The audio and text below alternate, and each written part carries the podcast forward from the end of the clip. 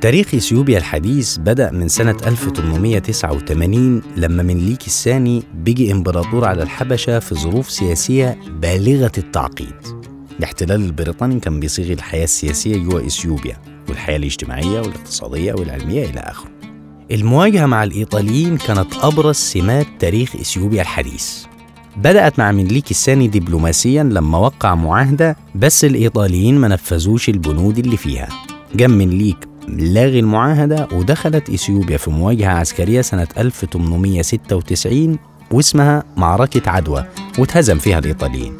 منليك عمل تغييرات جوا إثيوبيا؟ يعني دخل التليفون التلغراف مد الجسور عمل السكة الحديد بين جيبوتي وأديس أبابا اهتم بالصحة بالجيش بالتعليم ووطد علاقته مع أوروبا بتوقيعه العشرين معاهدة.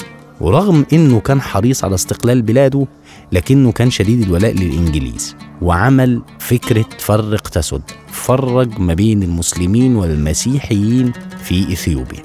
الطائفية كانت العمود الأساسي لأحداث تاريخ إثيوبيا الحديث خاصة في عصر منليك الثاني. يعني هو كان معادي لكل ما هو مسلم. خافت بريطانيا من حرب طائفية واقتتال ديني جوا إثيوبيا. فجم منليك مجوز بنته لمحمد علي أمير إمارة ويلو المسلمة. يعني كان غرضه إنه هو يجتذب المسلمين اللي في إثيوبيا. ومن الجواز دي اتولد ليج أياسو. مات منليك الثاني سنة 1913 واستلم العرش ليج أياسو. يعتبر هو من سلالة زواج إسلامي جذوره إسلامية.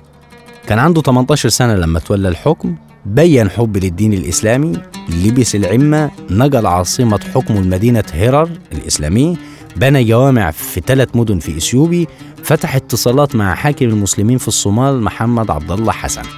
تعامل ليج أياسو زعل رجال الكنيسة في الحبشة وكانوا متشددين فأصدروا قرار بحرمانه من التاج الإمبراطوري بعد ثلاث سنين من الحكم. هرب لإريتريا وهناك اتقتل على يد هيلا سيلاسي اللي بيجي إمبراطور إثيوبيا فيما بعد.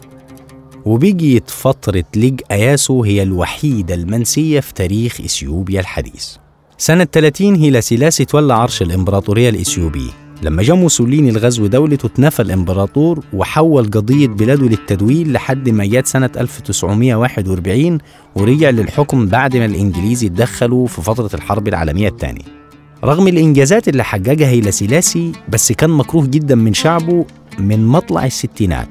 كان عنيف جدا في قمعه للمعارضة فضلا عن المجاعة اللي فتكت بالأثيوبيين في السبعينات وهو كان يوم المجاعة كان بيحتفل بعيد ميلاده الثمانين وصرف 35 مليون دولار في ليلة واحدة.